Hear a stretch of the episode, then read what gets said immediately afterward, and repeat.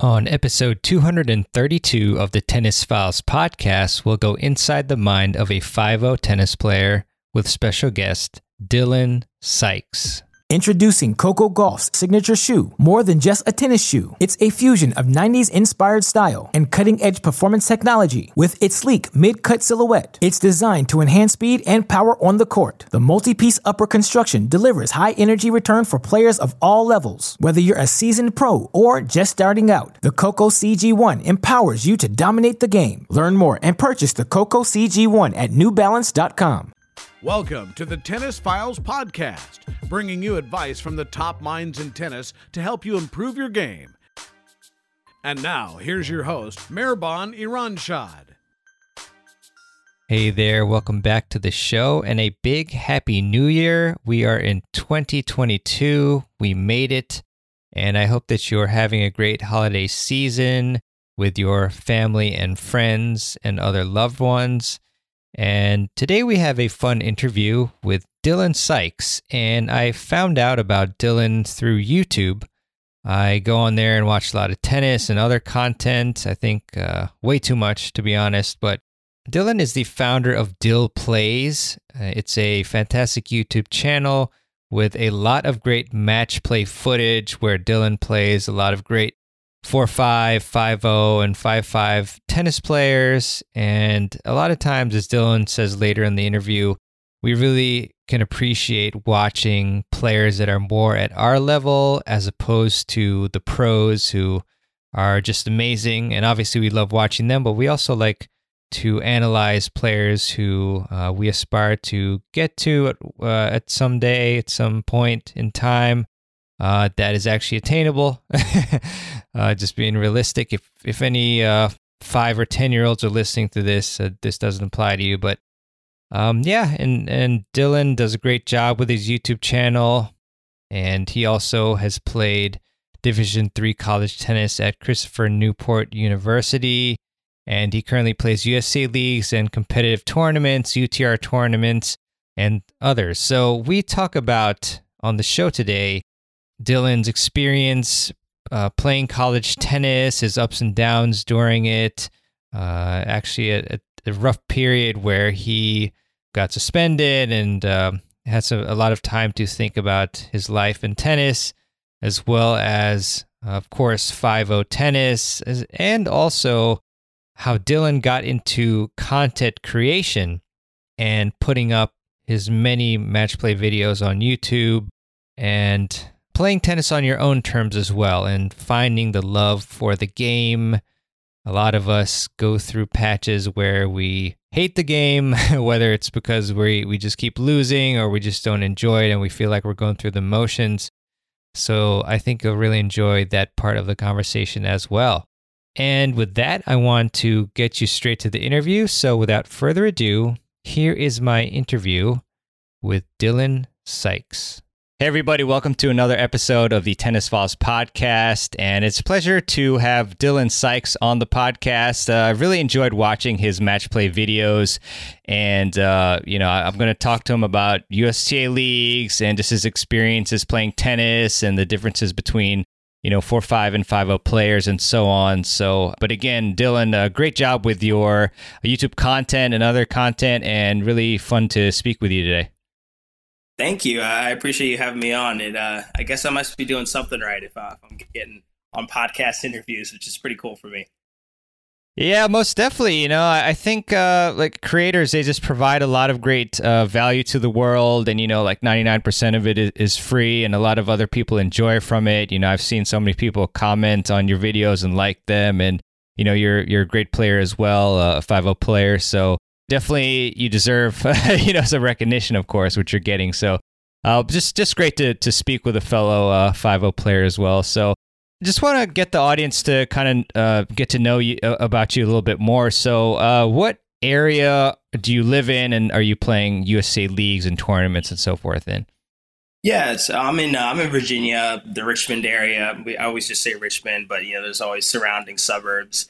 Um, I've pretty much grown up here. Uh, born in California, but it doesn't really count. It was like two weeks, and then we moved all over the place, but I really got my roots from playing tennis here in like Midlothian, Virginia, specifically at Midlothian Tennis Club, still my uh, my home club down here in Midlothian. But I've been playing the Mid Atlantic region for pretty much all my life. Went to college in the Mid Atlantic region. Um, I guess you wouldn't. Yeah, no, I guess that accounts. Out in Newport News, Virginia, uh, Christopher Newport University. So uh, you know, East Coast baby till I die. But um, that's kind of where my roots are right now. Nice, Dylan. Yeah, because I was going to ask you when I looked up uh, your profile uh, to research some stuff about you, like why did you move here from California? You know, the weather and stuff so nice. But yeah, and, and CNU, you know, it's it's uh it's a place I'm well uh, aware of because, uh, as you know, you know Mid Atlantic sectionals, we would go out there, right? You know, to and play on at, at CNU as well as uh, I forget which park that is, but um, do you yeah, remember Huntington that park? park? Yeah, yeah, Park. yes. Yeah, yeah. So a lot, a lot of great memories. Like I remember there was one where we we had to like win the last match and we'd advance, but we lost, and you know, just like crazy stuff. Yeah, yeah. Um, but you know, you've been through all that, so cool. So I just want to uh, get a sense also, um, because we get a lot of cool stories about this. Like, how did you actually get your start uh, playing tennis? Yeah, so uh, my both my mom and my dad they played tennis. My dad grew up in Philadelphia, and that's kind of how he spent most of his childhood playing tennis. And there wasn't a lot of opportunities to get like very good coaching and things like that. But my dad had a bunch of community members around, and there was um, some clay courts, maybe like a 30 to 40 minute bike ride away from where he lived. So he used to bike there every single day and play. And then when he got to college, um, he was actually on the University of Delaware team for a brief stint for maybe maybe a semester. But he always would, uh, when he tells the story, he tells about how there wasn't a lot of inclusion during that time, especially for a person of color playing the sport of tennis, and there wasn't really that a lot of a lot of support around it. And he just didn't feel that love being on the team, and so he just didn't pursue it any further. Um, on the other side, my mom, her dad was actually the, the champion of her island. She grew up in Curacao. And so he played tennis growing up, and he was a fantastic tennis player. And so she kind of always had played tennis herself. And so I think I got a tennis racket maybe around the age of like nine or 10. And I was like, what is this thing? And the whole team sports thing, like it was fun, but like I rather me win or lose based on my terms. And so tennis kind of clicked for me and how I like to kind of like do things. So that's kind of where I got my start. My parents were definitely a big influence. That's awesome, man. That's that's awesome. And, and then how about your junior career? I mean, I have a lot of great memories about that and like playing in tournaments and stuff and nationals. Like, how was that for you? Yeah, so t- tennis is um tennis has always been kind of like a love hate relationship with me. Um, in juniors, I, I just never. I don't think I ever had that really good connection with the coach. I had a coach, lost one, had one, lost one. And so it was very hard to get that consistency throughout, especially during those formative years, like 12 through like 18, where you kind of really need a consistent message when working with a junior. And I just didn't really have that. And so I would be winning some matches, losing most of my matches. And so playing tournaments for me was something that I knew that I had to do, but they were never really like an enjoyable experience for me because I never really learned how to deal with those emotions that happen through a match while you're also going through puberty and then like the swings and flows. Like I, I feel like the tennis match can be like one of the most emotional things ever, and not until you learn to master that can you actually like utilize that energy in your favor. Yeah, I mean, I really wish I, I knew like the stuff that I, I know now. Like when I was a Right. junior, you know, I was always like, you know, I was scared of like how people would perceive me, like if I lost to a, di- a player and like all this stuff. It was it was terrible. Like I would I would pray for like rain delays. like it, it was I would too. it was yeah it was it was not great i mean i you know did all right but um yeah so and, and then uh so you you eventually got to play for for cnu so how did that come about my junior career, I had one really, really good match against this guy who moved from Texas. He was like a blue chip or something like that, and I had no idea who he was. I'm just going out there swinging the racket like I usually That's the best. do, and uh, I ended up beating him in three sets. Had no idea how big of a deal that was until people when I came off the court and they're like, "Dylan, do you know what you just did?" And I'm like, "No, but I'm really tired." Like, and I'm. It's probably a good thing that I didn't know how good he was, but yeah I think um, the coach over at Christopher Newport University saw that match and saw that record, and then I had one other good win against the three star, and he was like, "Okay, this guy doesn't have the results that we would usually like to see coming into a decent level T- D3 school. And we kind of would like to see more wins, more tournament wins, higher records, higher tennis recruiting. But I could see they can play at this level. And so I think he was willing to give me a chance. And I'm really grateful that he did because, I mean, CNU was awesome. It, it taught me a lot as a person, good, good and bad. So that's for sure. But I think those that win and then the other win definitely like got me that college berth because I always wanted to play college. I remember I had this dream at 12. I'm like, I'm gonna play at UVA, and that's where I'm gonna have my college career. Not really being realistic at the time and understanding like how good those UVA players actually are. yeah, there are a lot of them going to the pro tour. yeah, exactly, exactly. So I think it, it, was just kind of a dream come true of mine to actually be able to play college tennis, be in that team environment because it, that was just it was so much fun. Yeah, that's awesome, man. I'm glad you had that experience. Uh, and you did play for a university in Virginia, so there you go. there you go. Right? You just if you just switch the words around, like it, yeah, it means the same thing. that's right. That's right, man. That's right. Yeah. So that, that's that's that's awesome. Uh, trying to think. Oh, you mentioned there are a couple lessons that you learned. Can you share a couple of those lessons? Yeah, I would say the biggest one is that like your your tennis, your wins and losses don't define you as a person, mm-hmm. and you need to separate yourself from winning a tennis match and losing a tennis match. And it's equally important when you win to make sure that you as a tennis player and you as a person are two different people. And when you really start to in, like entangle those, and maybe this is true of someone who's not a professional player playing for money but but someone who also still takes tennis very seriously. I got to really make sure I separate the two in my head, win or loss, because the wins might make you like uh you don't want to be too cocky, and then now you become like an a hole, and people don't want to be around you. And then the losses, maybe you're taking that into other aspects of your life where you're like, I couldn't even win that tennis match. How am I supposed to deal with the pressure here?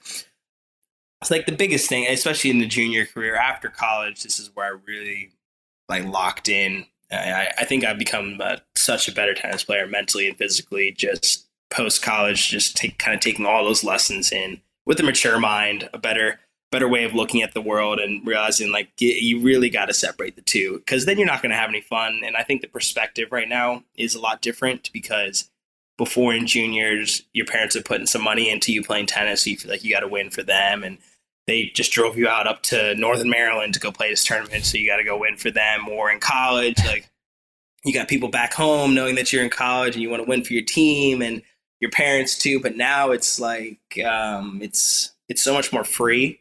Where it's just the only reason why I'm playing tennis now is because I truly have a love for the sport, and I feel like I refound that love after college. Because there's no other reason for me to be playing right now. It's no not really a monetary value. I just like swinging the racket around and smacking some balls. So it yeah. definitely, I, I, found a new love for it. And I think just separating yourself from the tennis is such a big thing. Yeah, I love that you said that, uh, Dylan, because uh, I was putting together like a best of 2021 episodes, and there's a, a mental game expert named Joey Johnson. Um, I forget the exact episode name. I'll put it in the show notes. But yeah, he was talking about how you know one of the biggest mistakes is how people they attach their self worth to tennis, which actually I'm pretty sure I did this in the juniors too. So it's like you know you lose a match and you feel like as a person you're like worse, you know, worse person because you lost. So um, right. I think that's that's a big thing that you mentioned as well that I want to definitely highlight. Uh, good stuff, man. It's so easy to do that as well because especially when yeah. you're a kid, like most of your competition and the place where you feel the most anxiety can be on that tennis court, and so. I, I, anytime I work with juniors, I am preaching to make sure that they're actually just enjoying the experience because I mean half the enjoyment of going to these cool like say you go down to Florida for a national tournament like you're going to Florida for a national tournament like let that's pretty cool like let's yeah. separate the fact that you're going to go play some tennis down there maybe you got a bad draw you play the one seed but like you're going to go play some tennis down in Florida like you're getting this opportunity you need to understand like what are your friends doing this weekend they're just hanging out like really be in the moment and be very very present as opposed to like just it's just tennis it's just tennis it's just tennis yeah yeah i love that too yeah and, and you know again like one of the best of episodes like was with this uh the president of jtcc junior tennis champion center oh, wow. where like Tiafoe yeah and kudla train and so forth um and like one of the things uh, he mentioned uh, you know was that as well just having like gratitude about um, being able to play. And he actually like puts his players in contact uh, uh, with like their Special Olympic athletes and Paralympic mm. athletes, like so that they, you know, uh, obviously, you know, just like have a friendship, but also then they realize like, wow, like I'm, you know, able to like physically do everything and like I should just be right. grateful for the chance to even play the sport. So uh yeah, love that and a big lesson there so uh, in terms of like re- regaining your love for tennis like i remember actually like being burnt out after college tennis. I went to university of maryland baltimore county and played there you know all four years. And then i went to law school and like i didn't touch a racket for like three years.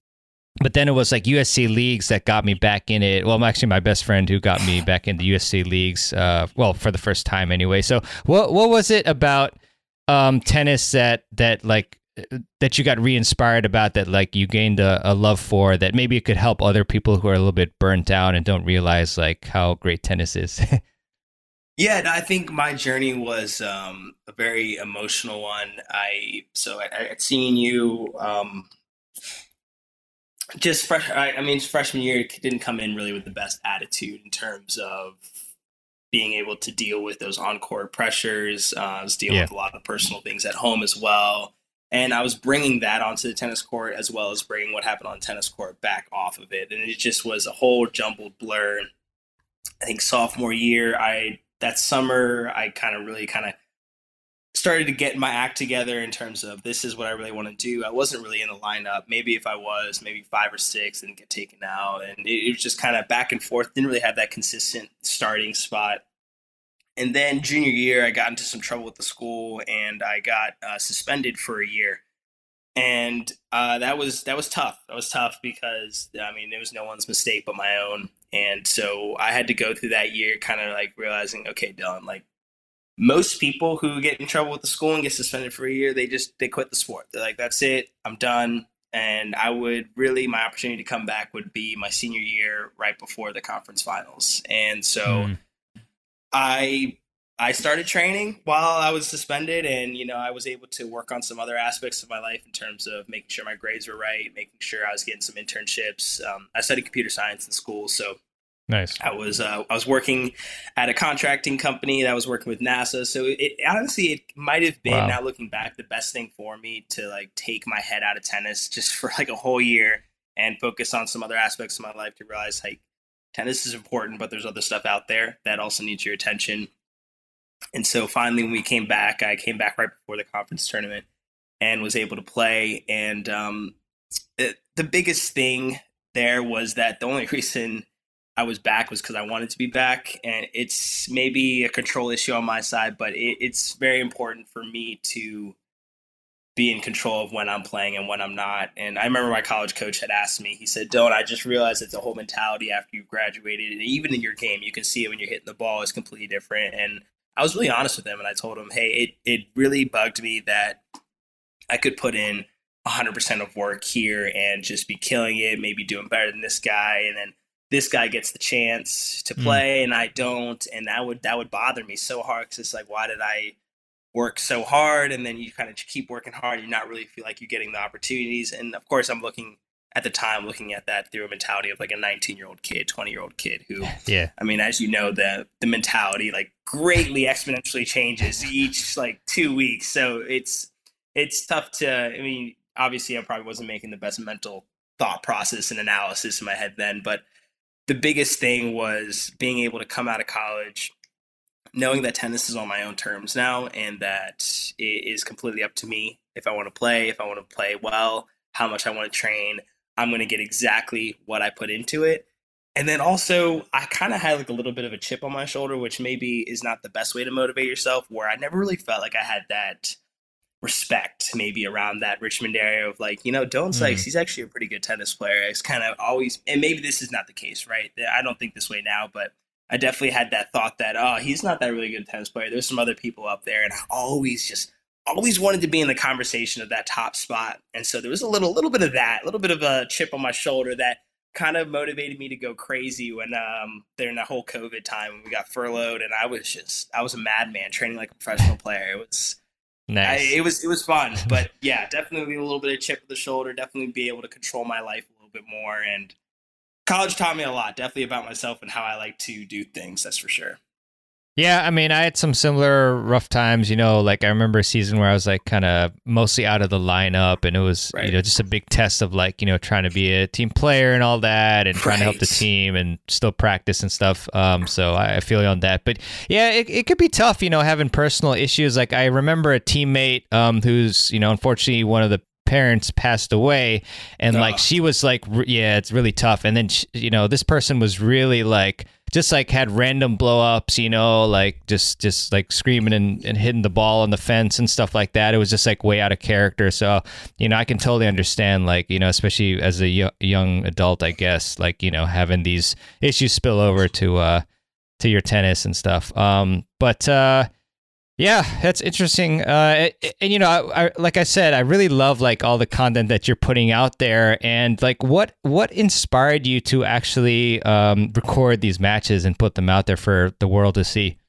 Yeah, so it was probably six seven months after my last college match, and I kind of really hadn't picked up a racket. It was more focused on okay, let me get a job now. Okay, now I got the job. Now let me learn how to do this whole adult thing. Um, I haven't figured it out yet. I'm still still in the process. I, I don't know how to be an adult yet, but we're working on it. But you know, not, coming out of college, 21, Same. 22, got this job, trying to figure out how to be an adult, still living at my parents' house, and so tennis was not really it was it wasn't really a priority. And um, then I think uh, someone convinced me to join some 5 team and I was just like, ah, whatever, fine, okay, that that'd be good. I'll play tennis at least once a week, and we'll go out there, and it'll be fine. And I remember I played this guy named uh, Andrew Christensen, and uh, he actually has a YouTube channel, iRacer Tennis. oh, I've seen him. His channel, yeah, yeah, yeah, cool. So he uh, he comes on out, and we we played this crazy three set match, and he's got the camera out there the whole time, and I saw what he was doing there, and I was kind of talking to him, and I was like, "Oh, you know, that's that's pretty cool." And so then I kind of started looking into like camera stuff, and kind of started filming the stuff on my phone. And then I realized that um, people really enjoy watching amateur tennis because the pros, I mean, they're almost perfect all the time, and I actually don't watch that much professional tennis because I think it's kind of depressing how good they are. It's because like you go out yeah. there and you're like, oh man, I played so well, and then you realize that that guy would have told you in about 45 minutes. Yeah, and they're like 10 so, years younger than you and all that. exactly. yeah. So uh, yeah, he um, I started kind of slowly messing around with some content stuff and realizing that like you know what, there's actually an audience for this, and seeing how well Andrew had done, and then kind of slowly integrating with other content creators. But I mean, that was a it's a long journey. Uh, making tennis content is definitely definitely not easy. That's for sure. Yeah, for sure. And I'll ask you more about that. I was curious, did Andrew ask you like for permission to record, or did he just like put it out there? Uh, he did. He did.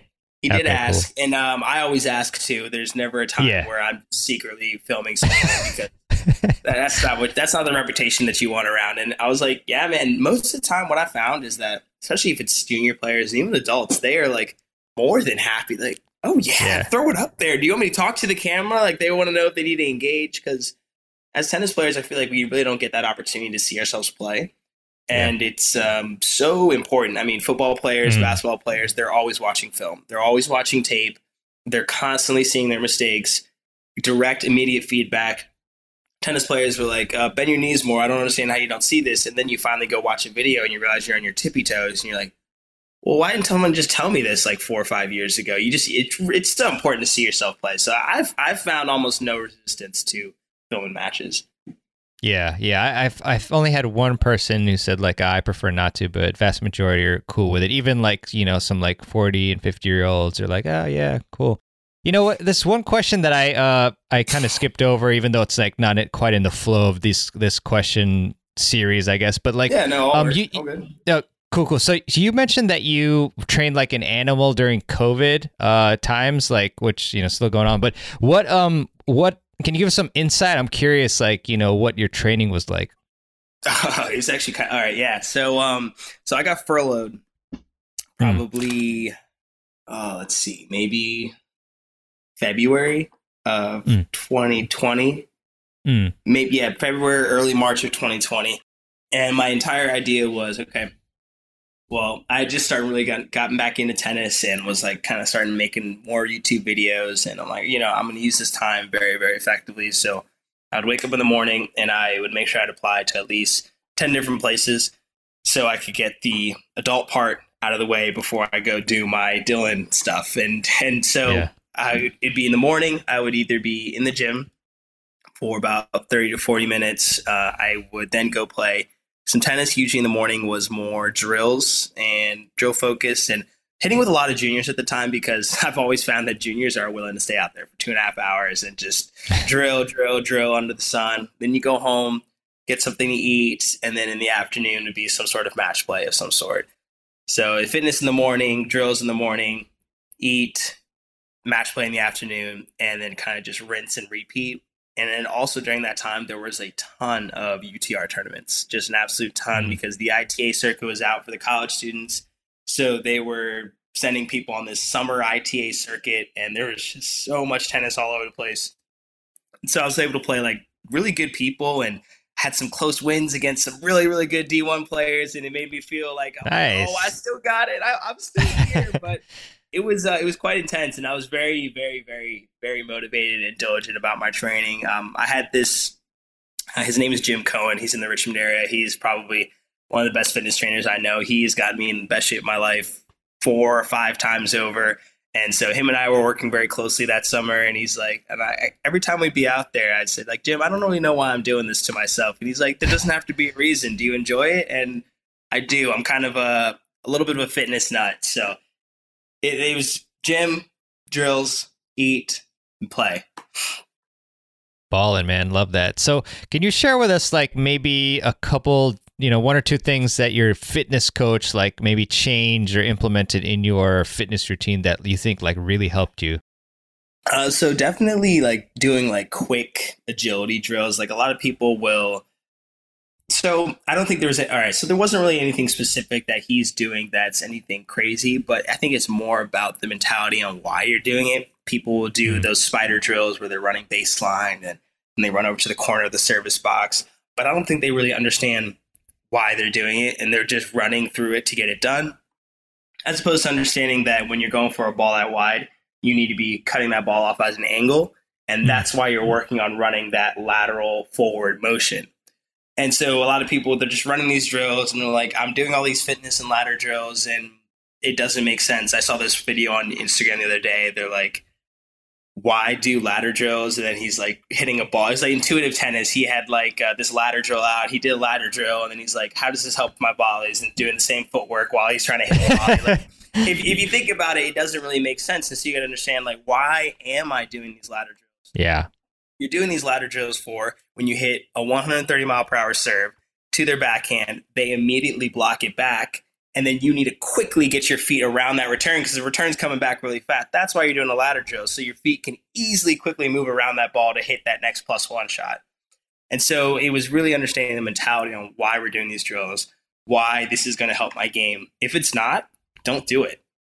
Mm. Yeah, I love that. Yeah, it's similar. Yeah, I've, I've talked to like Dean Hollingsworth, for example, as a fitness coach, uh, and he's co- coached some professional players, and that was one of his like biggest things too. Just like you know, you do see a lot of like different um, posts like where people are doing like crazy stuff or like huge um, box jumps or whatever, and it just doesn't really apply a lot of times to. You have to make it tennis specific. So uh, right. I really like that piece of advice, man. Um, in terms of like your USTA League play, um, are there a lot of five O's in your area? Because I was talking with Mark Sanset uh, a few episodes ago, and he mentioned that he there was a, a tr- you know he had trouble like finding five O's. So how is it around? Because I know in my area there's like a, a decent amount, uh, but and and actually quite a few coming from Virginia, like Northern Virginia. But how about in your hmm. area?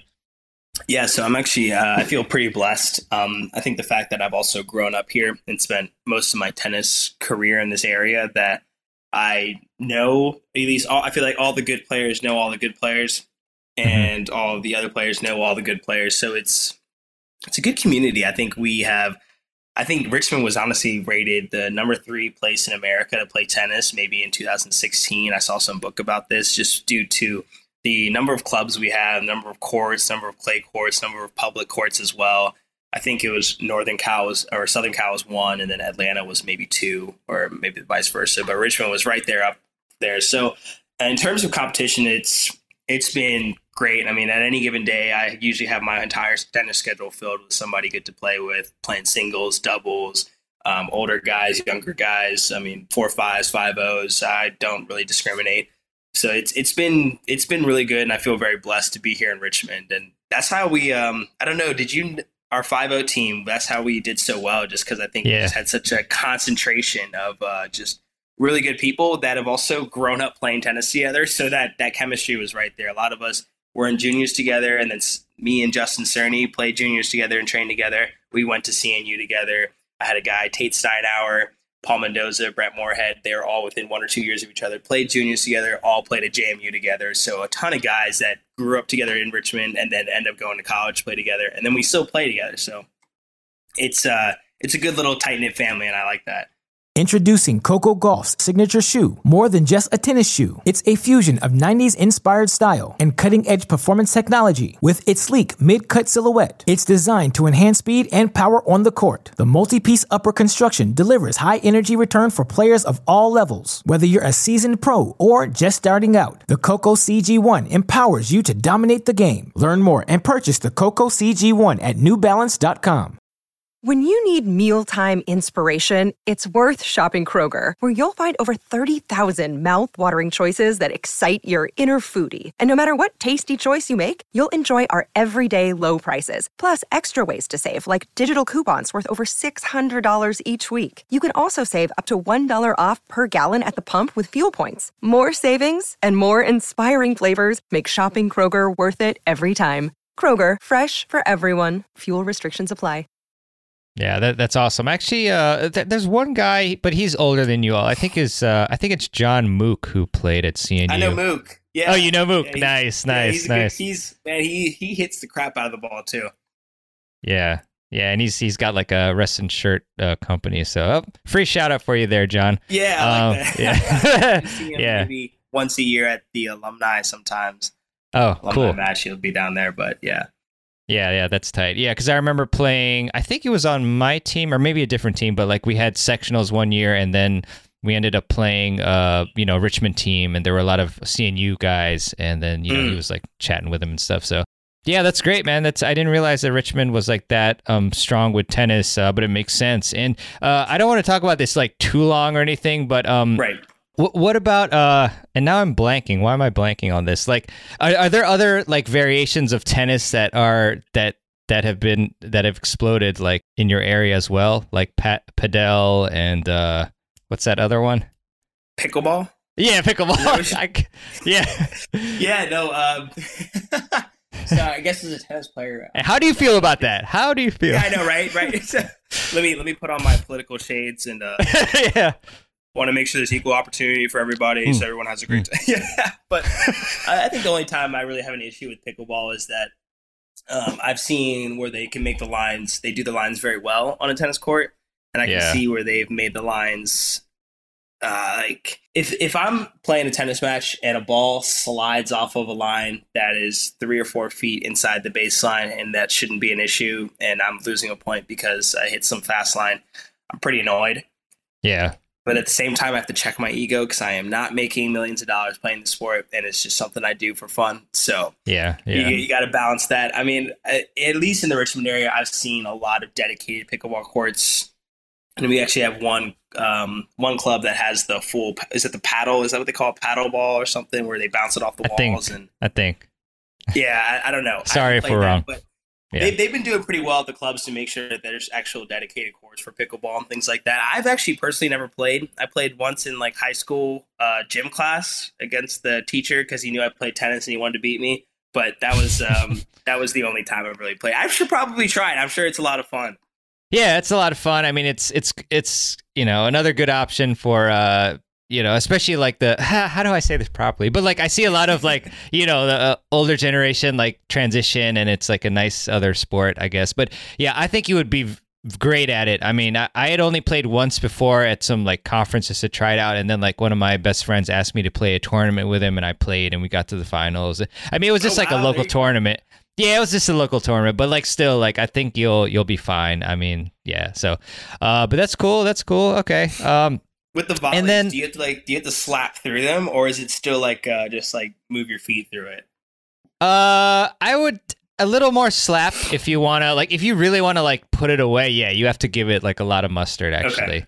yeah but i mean it's a little different like because i'm a baseline you're an awkward player i think i'm more of a baseliner and um so a lot of it is like the to touch shots like uh dinking it as okay. they call it um so it's kind of interesting like yeah gotcha okay yeah yeah so uh, with the match play videos too, I think this could be helpful for others who want to record their play. Like, uh, what's your what's your setup with that?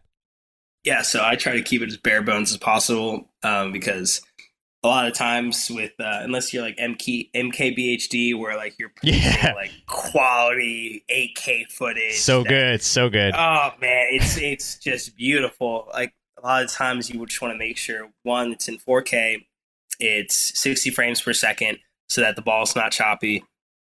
And then uh, those are pretty much my requirements. So most of the time I'm recording with my trusty iPhone 12 here, iPhone nice. 12 Pro Max. It does 4K. It does 60 frames a second. Um, it's probably the easiest way I can record. Um, and I also have my GoPro 8 that I'll do 4K, 60 frames a second. And um, actually, do I have the little? It's uh, it's a little mount from Functional Tennis. Actually, a little shout out for Functional. Oh, the tennis, tennis I got that one too. Yeah. yeah. exactly. So I have this one, and then I have that long pole that like twists up, and you can hang it. And I'll just attach my GoPro right there, just like that, and or or my phone. It really just depends like what the situation is, what kind of fence mount it is. Um, always make sure I check the framing beforehand. But most of the work and the reason why it'll look really good, and Mark will attest to this as well, is definitely the work that you do in post production in terms of mm. like correcting the colors here and there. And it's very minor stuff, but a lot of times maybe a green will look really flat. So you just bring the green back out. Mm-hmm. And it's uh, really having that professional editing equipment definitely goes a long way in terms of building your whole match footage out. And so I use Final Cut Pro. I know a lot yeah. of people use Adobe Premiere. I mean, both work, both are fine. As long as you find something that works for you, and you'll be able to compare some good tennis footage on YouTube versus some bad tennis footage on YouTube, and you'll you'll be able to tell pretty quickly. But in terms of what they're recorded with, they're probably recorded with the exact same thing. It just matters about the little touches that you do in the end. Awesome, awesome, and, and like with the phone, because I'm sure a lot of people listening will, will probably record on their phone and for their own purposes. Like, uh, do you have like a, a some sort of power bank or something? Like, do you have issues with battery, or does it just you're good with just the phone? So with the cell phone, I think just because I have one of the newer ones, this is the 12. I think what they're at 13 now. I think. Um, yeah. No, no issues as long as I'm. If I come in with like at least 80 percent mm. filming at 4K, I'm usually okay. Um, the only time I have nice. issues probably is in the summer if it's like direct sunlight oh, on yeah. the phone. Then I, I it'll overheat and die sometimes that way. Um, with the GoPro, I bring three or four extra batteries with me, and that usually will get me through a session. Uh, the the phone is like I said, it's probably the easiest way because I can just airdrop it to my MacBook and yeah, it's a deal. And then also, what I like to do with the phone is I have an uh, an Apple Watch, and you can check the framing on the Apple Watch and the phone just to make sure everything's good. Because if you can get the framing right in the beginning and get make sure you get every part of the cord, nothing's cut off, then it just makes your job uh, when you're editing so much more easy. So I, I definitely make sure I spend some time there. And with the GoPro, they all have that app as well where you can see what the GoPro is seeing from the fence so you know if you need to move it a little bit or adjust it. So definitely take your time with framing and you should be okay. Awesome. Awesome. Yeah, I, I recently got a DJI Osmo Action, uh, which is pretty good, um, but I'm still kind of, you know, not the biggest expert in terms of like framing matches just because I haven't done too many of them. But um, how about like the the height and all that? Do you have like any suggestions on the height and then any other, uh, you know, framing uh, tips? Yeah, so um, I've actually been experimenting with this a lot. So um, your typical fence is very good for kind of putting up. I wish I had the pole around me. I can't see it. We're close, but I like to mount the GoPro on top of uh, on top of the fence, kind of looking down at the court and making sure I just try not to get too much of whatever's happening further on the backside of the baseline, but really kind of focus really on the court. And mm-hmm. people seem to like that view a lot. The only issue is, um, I mean, the pros kind of have that view as well, but even higher. You don't see the height over the net, how much the ball is jumping. but you can see all the lines and where everyone's hitting the ball, and so you can see, oh, that ball was out on the far side. So what I've actually been experimenting with is bringing that a little bit lower and seeing more mm. of a mm. court level view. And now I haven't quite found the perfect mix yet, and I'm trying to find that. But I think as long as you're not too low, because if you go too low court level, then the person you actually see this in some of our recent videos. If they're standing right in front of the camera, they block the entire screen. So you want to just like slightly above their shoulder height, maybe right at their head, would be probably the lowest I would go. That way, if they're standing directly in front of it, they don't block the entire view of the court. Mm. But I, I, don't think you can go wrong with setting one at the top of the fence. I mean, you're going to get great footage that way, and people are really going to be able to enjoy your match. Good stuff, Dylan. Appreciate those tips. And then in terms of the, um, you know, what I love about your videos uh, that a lot of people do as well um, is like, you know, you just show the points. Like you're doing a lot of cutting. So is that like totally manual for you, uh, or do you have some yeah. sort of other trick or something? so I can't tell you how many times uh, I'm a software engineer, and uh, I can't tell you how many times I've been thinking to myself as I'm sitting here cutting these points up. Like, there, there's gotta be right. There's I I should be able to build something to do this for me. Right. But um, at this point, I've been doing it for about a year or two. Um, I can sit down, to have a conversation with my girlfriend, and or watch TV and just be cutting points pretty pretty freaking quick. And I do it with the sound off usually because you can tell you, as you're scanning through, you're just like, okay, don't need that, don't need that. I know the keyboard yeah. shortcuts at this point, but so now maybe say a match that was two hours long, it might take me an hour and a half, maybe two hours to just cut it all up, maybe a little bit longer. That's just the cutting part. And where it used to take me like six to seven hours just because I was just getting used to editing. So, I mean, like with all things, things yeah. get faster as you're doing them more and more. And then I've learned to kind of put up like camera signals like to my hands like right before I'm like set two, set two, so I oh, know nice. which footage goes where, and mm-hmm. that that kind of helps me. Just little things like that. I mean, it's it's incredibly time consuming. It and so sometimes uh, I totally understand why a lot of people don't want to do it because. So say, uh, so I'm partnered with YouTube now, or like they're I'm part of the monetization program. So yeah, maybe if an uh, a video gets me 50 bucks, I've maybe made like 75 cents an hour on the total production value of everything. Yeah. So in terms of like time reward, it's uh, definitely not worth it there. But I really thoroughly enjoy putting out tennis content and making it. And to me, it's honestly like um, like a memorabilia or just kind of keeping a historic track of my tennis career. I think it would mm-hmm. be so cool if down the line, if I have kids, to be like, yeah, go uh, go check out your pops. He uh, he played this guy who went to Furman College. He had two set points, but he blew it. But go check it out. Like it, would be fun. And then and then I like to go back to like two three years ago when I'm playing with different rackets, and I'm like, oh my god, I was horrible. What was I doing? So it, it's honestly, I don't think you'd be able to do the amount of effort that it takes to put into it unless you like actually loved it. Like right now, it's yeah, it's not financially like great. Like it's not. That's not the motivation right now at all. Yeah, I mean, you just got to keep with it. Like you, you mentioned MK, MK, MKBHD, excuse me, and like you know, after hundred videos, he still only had like probably less than hundred subscribers or something like that. Right. And now he has millions. So uh, I hope you'll do the same. You know, what one other thing too, like the scoreboard. So I mean, that's that's also like manual. You know, like after oh. each point, you're like putting in a one and a forty and all that stuff. Yeah, so I get a lot of questions about that. So that was actually gifted to me by um, Ian over at Essential Tennis. Oh, he oh, nice. Was, yeah. Um, he, he, him, Mark, and all those guys up in Wisconsin have been incredible yeah. support. Um, Ian reached out to me originally. Was like, "Hey, saw some of your match play footage. What can I use it in some of my videos?" And I'm like, dude, this guy's got a quarter million subscribers. I'm yeah. dancing around the room. I'm like, I'm famous. I'm famous. And so I was having a great time. And we kind of formed a relationship there. He was using a couple of my videos to show. Uh, he would show me doing good things, then he'd always be like, "This is what not to do," and I'm like, "Yeah, that that makes sense." He probably shouldn't slap line over and over and over again. I, I get that, but he uh, he gave me that scoreboard, and I think he made it using like Apple Motion. Um, I know you can probably also get the similar effect doing some animation with um, I think it's called Adobe uh, After Effects or that's it, After Effects. Yeah. That's right. So I know I think Mark has built his with After Effects. Um, so that kind of like that was a big help to me that Ian gave me that scoreboard. I probably will never change it because I just don't see a, uh, a huge value in going and learning After Effects to make a scoreboard that I already have one. Right now, Yeah. I'm all about time efficiency. Like that doesn't seem like a good sink of 12 Yeah. hours of my time. So um. Ian was very nice nice to have given me that. You know, I should talk to him. He probably should uh, like sell that in some or some some capacity because there's so many comments that I get. Dylan, can I get your scoreboard? Dylan, can I get your scoreboard? And I, I don't give it out because he gave that to me as a gift. So Yeah. I should talk to him about that. Maybe he should set up some sort of online marketplace, pay five bucks, and you get access to a scoreboard or something. and you get a royalty for the idea. exactly. Uh, just a mild forty nine percent. You know.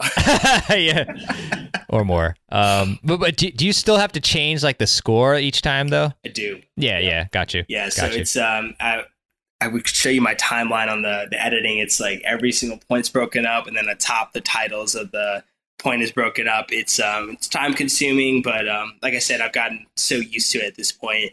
Uh, I think one time my girlfriend was like, "Is there any way that I can help you like edit these videos, help like the time process go faster?" And I was like, "I appreciate you saying that, but like at this point, it would take me more time to try to teach you how to do it as opposed Right. to just if you hey if you just give me an hour right now I'll, I'll come talk to you an hour and well, let me just knock this out and she's been pretty supportive because there's a lot of the times i'm trying my my goal is to put out at least one to two videos a week now that Mm. doesn't always happen based on like whether i'm playing that week or i'm not but what if i'm putting out one to two videos a week that means three or four nights out of the week i'm editing and so that takes away from time with her but she's been incredibly supportive and so uh, she just knows like all right if i just don't talk to him for an hour he'll be back in an hour we'll we'll, we'll hang out again Good stuff. Well, that is super important. Glad you're lucky enough to have a, a great partner like that. Um, let's see what else I got for you. Oh yeah, in terms of your gear, like you mentioned, like looking back at gear and whatnot. What what are you using right now? so right now i got the uh the Tour Bite uh hold on i got it right here Oh, Solinco Tour Bite. Yeah so i use Solinco Tour Bite um diamond rough and then i also am using Mm. my uh i got the pure strike tour from Babolat that i've been liking a lot um, I'm thinking about trying some Yonex rackets. I've that Mm. V Core Pro looks super cool. I think it's like 330 grams. Oh Uh, yeah. Talking with uh, Diadem a little bit. Maybe start using some Diadem strings. I I've tried out their Solstice. That was uh, really really nice. Um, I also work with a company called uh, Advantage Pro. They they That's right. make uh, they make strings.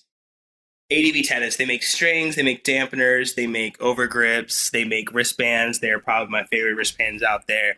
Hmm. And then I work with another company, uh, VT Advantech, that makes this undergrip that's absolutely perfect for vibration dampening. So I've kind of expanded my gear recently in the past just like year or so. Just companies reaching out saying, "Hey, would you like to try our product?" And I'm like, "Yeah, sure." So I've been able to try a bunch of stuff, but right now it's been the Babolat stick um, and uh, the Solinco strings has been the main. That's awesome. Yeah, I use um Solinco uh, Hyper G uh, 16L right now. Um, Mm. uh, I, I imagine have you probably tried those? I'm curious, like what you think between like the difference between those uh, two. Yeah, so the Hyper G is really stiff, um, but I do like that in terms of like you're really really going to bite the ball. I've been using 16L as well. I feel like 16 is just a little bit too thick, Yeah, and it's like, 17, yeah, 17 I'm going to break in like a day and a half. right. And, like as much as I love as much as I love stringing tennis rackets, and it's like just a huge pastime. Of, I'm kidding, but I, I hate stringing tennis rackets. But yeah, same. uh, it- it's 16L works for me. The uh, the Solinco Torbite Diamond Rough is slightly different than the Tour Bite. They, it's, Hmm. they I think they might twist the strings a little bit, and it's a little bit softer as well. And so I always recommend the the Diamond Rough to somebody who has like arm issues because I found that a lot of people really like the Hyper G, but after playing with it for a week, they're just like their arm just cannot take it. Because it's just I mean it's a stiff racket, especially if you're gonna I mean a stiff string especially if you're to be stringing up in the high 50s it's uh, you- you're going to feel it if your arm's not used to that. So i usually switch them over to some uh, some diamond rough and they tend to like it just because it's a little bit softer but you're not sacrificing the spin Mm, that makes sense. Yeah, you got to be a, a strong young chap like Mark Sanset to use that Hyper G.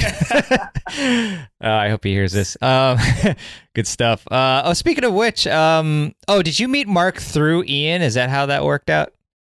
yeah so um so i had met ian and we were talking back and forth there uh just through email and he used my videos a little bit and then Mm-hmm. I saw that Mark was on the channel, and then I started watching Mark's videos, and I think I might have reached out to Mark, and then Ian like vouched for me. He's like, "Yeah, I talked to Dylan. He's a nice guy." So then me and Mark started talking, and then I was like, "You know what? I just need to come up and visit you guys." I had a buddy who was living um, probably an hour away from them that I hadn't seen in a couple years. So I'm like, you know what? I'm gonna come see him. I'm gonna come play some tennis, Perfect. and was able to meet Mark. And honestly, that was meeting people on the internet, you know, it's always scary. You don't really know how they are. You know, person is one way when they're on camera and they're, they're another way when they're not. Mark is the same exact person no matter what's going on. He's just mm-hmm. a nice, friendly guy, loves to crack jokes, good sports yeah. in terms of sportsmanship and great competitor. So, uh, you know, definitely, definitely upset that I lost that match, but, um, I'm, I'm coming back and he knows it. yeah, I'm sure you're coming back with a vengeance, man. Uh, so good stuff, good stuff. So, um, I'm curious too. Like, what is the biggest struggle that you are having in your game right now? Opportunities to play competitive matches.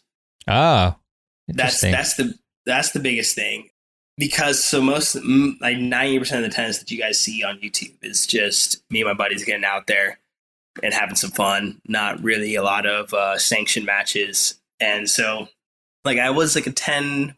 I think the highest ever was, was like a 10-9 UTR.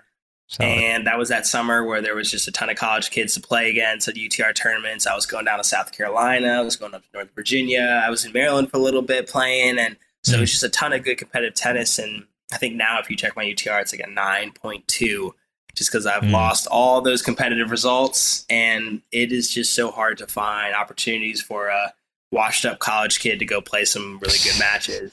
So, so it's like if I if I do find some UTR tournaments, I'm playing against some eights and nines, and I know that I can play at that 11 level, and I would like to, and mm-hmm. maybe even further. But if you don't get those opportunities to see that ball all the time, then yeah. it's going to be very tough to progress your game. So, 100%.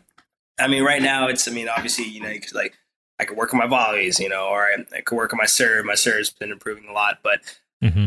I just need I need more tests at that higher level. And a lot of my buddies who are at that higher level, they're busy. You know, they're they're usually teaching tennis themselves, or they're traveling, doing their other things. So I'm mostly playing against you know that nine to seven range nowadays. So you know, hey, if anyone's out there wants to come to Richmond to play me in tennis, let's let's do it. I'm, I love playing tennis. So Awesome, man. Just need more I'm, competitive, uh, more competitive opportunities. Yeah, hundred percent. Yeah, that makes sense. I'll, i would love to come down there at some point. You know, when you have some time and absolutely, you know, hit and record something. Be fun.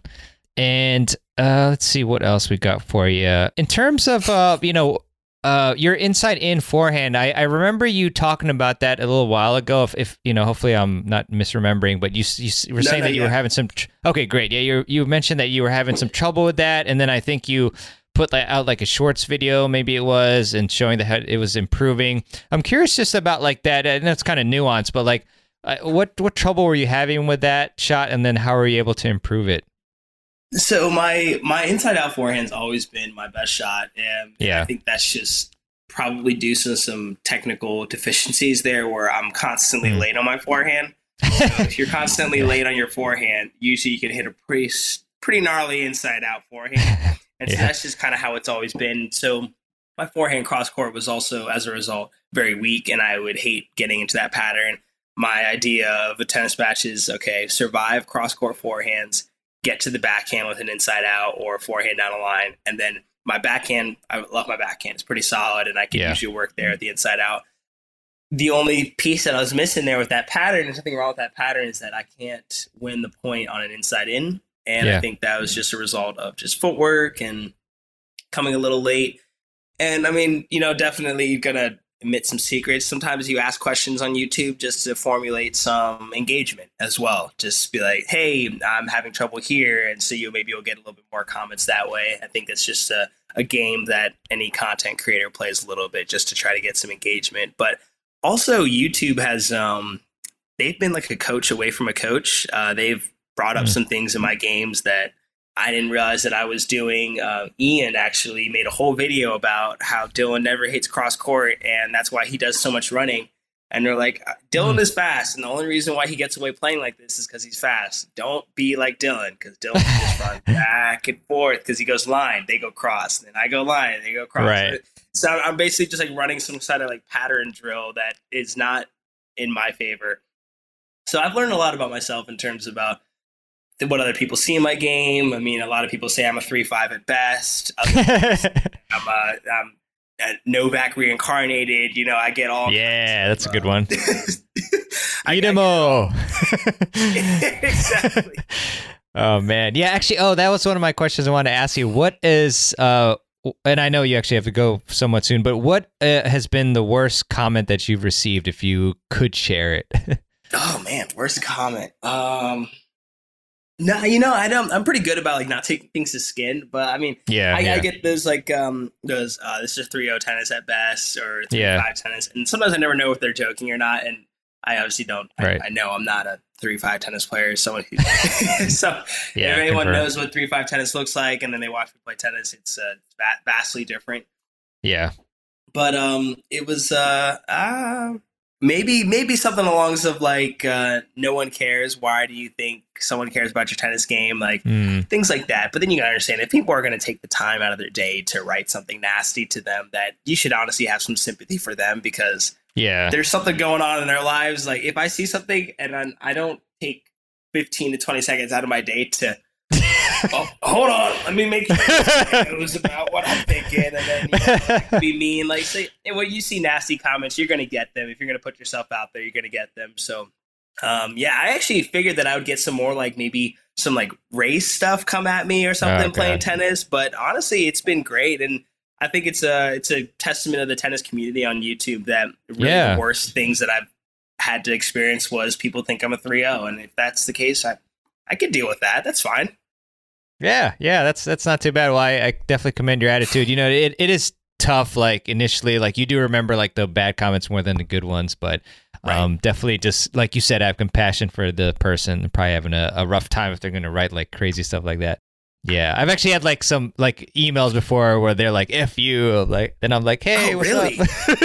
yeah, yeah, man. yeah. But it it's it's it's just like if one they send you an email. That's that's that's way more personal than a comment. An email is like they sat down and they formulated this email. Like yeah, yeah. They formulated that F and the U, but yeah. the- I, honestly, I think it was like my email was too long or something, and they were just like having a bad day. But anyway, uh, it's interesting. I, I- I hope you and the audience enjoyed that. Um, and then uh, yeah, it's it's always funny to look at this stuff. What are um what are three books that you would gift a friend to help them improve their tennis game? Ooh, okay. So definitely Winning Ugly by uh, Uh-huh. Brad Gilbert. Um, Uh huh. there is oh it's that it's really small it's it's about like um oh man i can't think of the name of it it's really small it's about like the mentality of tennis and like talking to oneself versus oh i can't think Oh, inner game of tennis. that's it that's it Yeah, Inner game got yep it. that Uh-huh. that was a really really good one and then um i haven't read it but i've heard good things about the agassi book Oh yeah. in terms of why he hates tennis so much. And I think there I probably could find some similarities there and like why his kids will never play tennis. I'm kind of back Mm. and forth on sometimes I'm like I want my kids to play tennis, other times I'm like this sport is uh, demands a lot out of you from as an individual, mentally and physically. So those three books. Winning Ugly though, for sure. Gotta you gotta know that. And the inner game as well. Because uh there's been some since I read that book multiple times where I'm on the court, I'm like, oh, okay, I understand what's going on here. Like the dialogue eternally within yourself. I think that it's a really small book, 150 pages maybe. You can probably read that in a, in a plane ride, and uh, it's it's really good. That's that's what I'd recommend. Nice, nice. Thanks for those recommendations. Yeah, I mean, uh, but Agassi and Graf though, like their kid, uh, would be t- so good. But anyway, we'll see. We'll see what. Please. um, uh, so good stuff, man. So, uh, uh, obviously, want to get the audience to to check out your stuff because, like I said, I'm a big fan of your your videos, your content, and you're putting a lot of work in into them, like you mentioned, especially with the editing. So, uh, where can people find your stuff, Dylan? Yeah, so uh, youtube.com slash Dill Plays. Uh, you'll find me there. You can honestly just Google Dill Plays or Dylan Sykes, and you'll probably, all my stuff will pop up. Um, I have an Instagram as well at Dill Plays Tennis because somebody took the Dill Plays thing on Instagram already. So it's at Dill Plays. Tennis. And then I've been uh, I've been trying to become TikTok famous recently. Uh, hasn't really been going well, but um, at Dill plays at TikTok as well. So basically everything Dill plays and Dill plays tennis, you'll you'll find my stuff. Um, I, I try to make myself very SEO friendly, so if you just really Google my name, you should find it all. Nice, nice, nice. Love that. Um, cool, cool. All right. Well, uh, I just want to leave you with the floor. Uh, Dylan, is there anything that you want to share in terms of like helping people improve their tennis game, or any any other thoughts you want to just uh, bring up to us before we adjourn? Yeah. Um, I guess to juniors, um, your journey in tennis is yours, and I understand that you have a lot of pressure out there from parents, coaches, and things like that, but you really need to make sure that you're taking ownership of your journey and making sure that you're finding the joy out of your journey because you i would rather you have uh, maybe mediocre career but enjoyed it as opposed to an extremely successful career but you hate every second of it. Um, i think a lot of times juniors get lost in the fact that their journey is their own and they kind of lose themselves and their parents and their coaches and things like that. And just just understand your journey is your own, and you, if you want to be successful in tennis, you will, but you got to enjoy it and you got to own it. Love that, Dylan. Um, thank you for sharing that. Appreciate that. Very wise words, eloquently put, my friend. Uh, Thank so you. I appreciate that. Yeah, of course, of course. So, Dylan, uh, thanks a lot for coming on to the podcast. Really enjoyed chatting with you. Like I said, hopefully we'll get to to meet up. Uh, that'd be great uh, in person, obviously, and play some tennis. And yeah, just uh, wish you the best. And for everybody, definitely, like I said, check out Dylan's work uh, on YouTube as well as TikTok and Instagram. And uh, Dylan, we'll we'll chat soon. So appreciate yeah, I would you coming love on. to. Let's do it again. All right, awesome. Thanks, Dylan. Thank you. All right. I really hope that you enjoyed my interview with Dylan. And Dylan, thanks for coming on to the show and keep making that fire content on YouTube, my friend. And really appreciate you listening to this episode. And if you enjoy the Tennis Files podcast, I would very much appreciate it if you left a review for the show. And you could do that at tennisfiles.com slash Apple Podcasts or on your favorite uh, app of choice that you use to listen to the show.